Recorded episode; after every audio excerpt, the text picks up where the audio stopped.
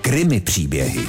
Čas od času se čtenáři, posluchači nebo diváci rozhořčí nad zprávou, že někde vtrhla na hřbitov parta opilých chuligánů a poškodila nebo úplně poničila tamní hroby. Ano, někdy se v člověku, převážně mladším, ještě ne úplně dospělém, probudí nutkání něco dokázat, něco předvést. A nejjednodušší způsob, jak něco dokázat, je něco zničit.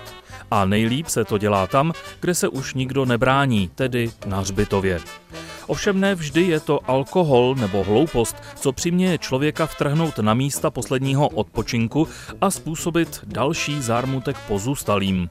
Někdy je to prach sprostá, nebo v tomhle případě spíš boha pustá touha po zisku.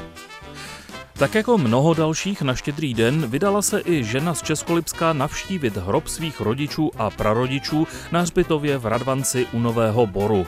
Když ale přišla na místo, zjistila, že náhrobní kámen i deska, teprve nedávno instalované, jsou pryč, někdo je odnesl.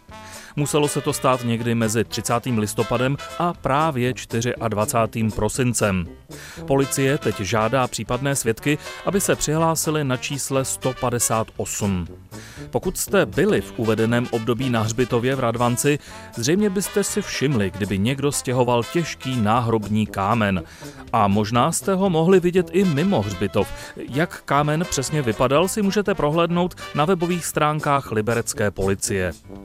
Pro pachatele, nebo spíš skupinu pachatelů, hovoří snad jen jedna polehčující okolnost, že urny nechali nepoškozené na místě.